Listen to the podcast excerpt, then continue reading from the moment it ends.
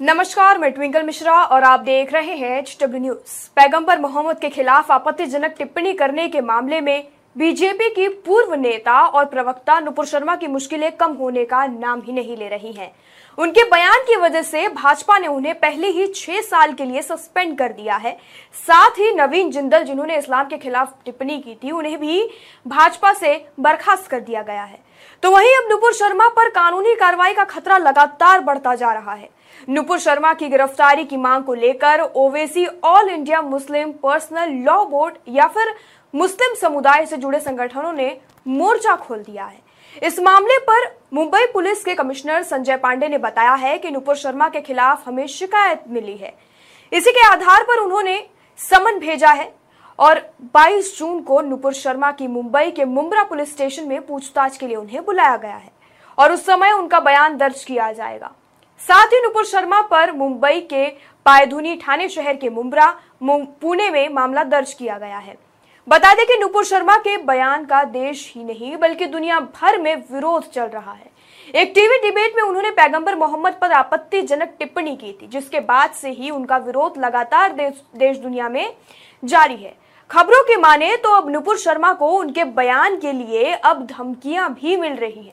Media reports के मुताबिक नुपुर शर्मा को रेप और जान से मारने की धमकियाँ दी गई हैं। ऐसे में उन्होंने दिल्ली में एक एफआईआर भी दर्ज कराई, जिसके बाद उन्हें सिक्योरिटी दी गई है। इस विवाद के बीच नुपुर शर्मा ने अपनी सफ़ाई में कहा था कि वो महादेव के अपमान को बर्दाश्त नहीं कर पाई और रोष में आकर कुछ चीज़ें उन्होंने कह दी।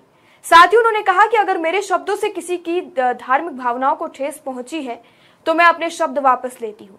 आपको बता दें, रजा अकेडमी ने इस शिकायत में आरोप लगाया है कि नुपुर ने पैगंबर मोहम्मद पर आपत्तिजनक बयान देकर धार्मिक भावनाओं को भड़काया है।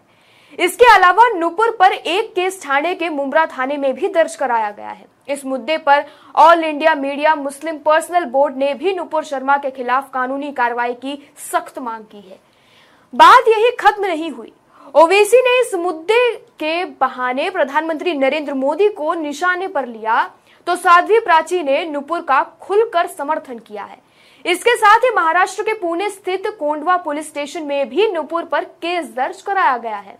पुलिस ने बुधवार को जानकारी देते हुए बताया कि पुणे नगर निगम के पूर्व पार्षद अब्दुल गफूर पठान की शिकायत पर मंगलवार को यह मामला दर्ज किया गया है। और हैदराबाद में भी एक पुलिस अधिकारी की शिकायत पर नुपुर के खिलाफ साइबर क्राइम पुलिस थाने में आईपीसी की धारा एक सौ तिरपन ए, पाँच सौ चार, पाँच सौ पाँच दो और पाँच सौ छह के तहत केस दर्ज किया गया है। चलिए अब आपको बताते हैं कि यह पूरा मामला है क्या। दरअसल एक टीवी चैनल की डिबेट में नुपुर शर्मा ने कथित तौर पर पैगंबर मोहम्मद पर विवादित टिप्पणी की, जिसको लेकर अल्पसंख्यक समुदाय के लोग भड़क गए। तो वहीं इस वीडियो के वायरल होने के बाद नुपुर शर्मा ने कहा था कि ये वीडियो एडिट किया हुआ है, जिसे एक फैक्ट चेकर की ओर से रिलीज़ किया गया है। इस वीडियो के सामने आने के बाद उन्हें इस्लामिक कट्टरपंथियों की धमकियाँ मिलने लगी। और बात यहाँ तक पहुँच गई कि देश दुनिया भर में उनका विरोध चोरों शोरों से होने लगा। सऊदी अरब ने भी इस टिप्पणी का जमकर विरोध किया और कचरे के डब्बे पर मोदी की फ़ोटो लगाकर उस पर जूते के स्टैंप तक लगाकर इस तरीके से सऊदी अरब में इस नुपुर शर्मा के इस बयान का जमकर विरोध किया गया।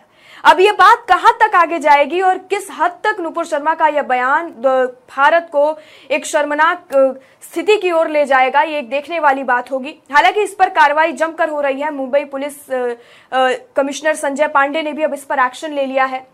देखने वाली बात होगी कि आगे नुपुर शर्मा के साथ और क्या क्या होता है, किस तरह के अब उन पर केस दर्ज होते हैं और मामला कहाँ तक जाता है। इस पर आपकी क्या राय है? कमेंट सेक्शन में हमें ज़रूर बताएँ। वीडियो यही समाप्त होता है। धन्यवाद।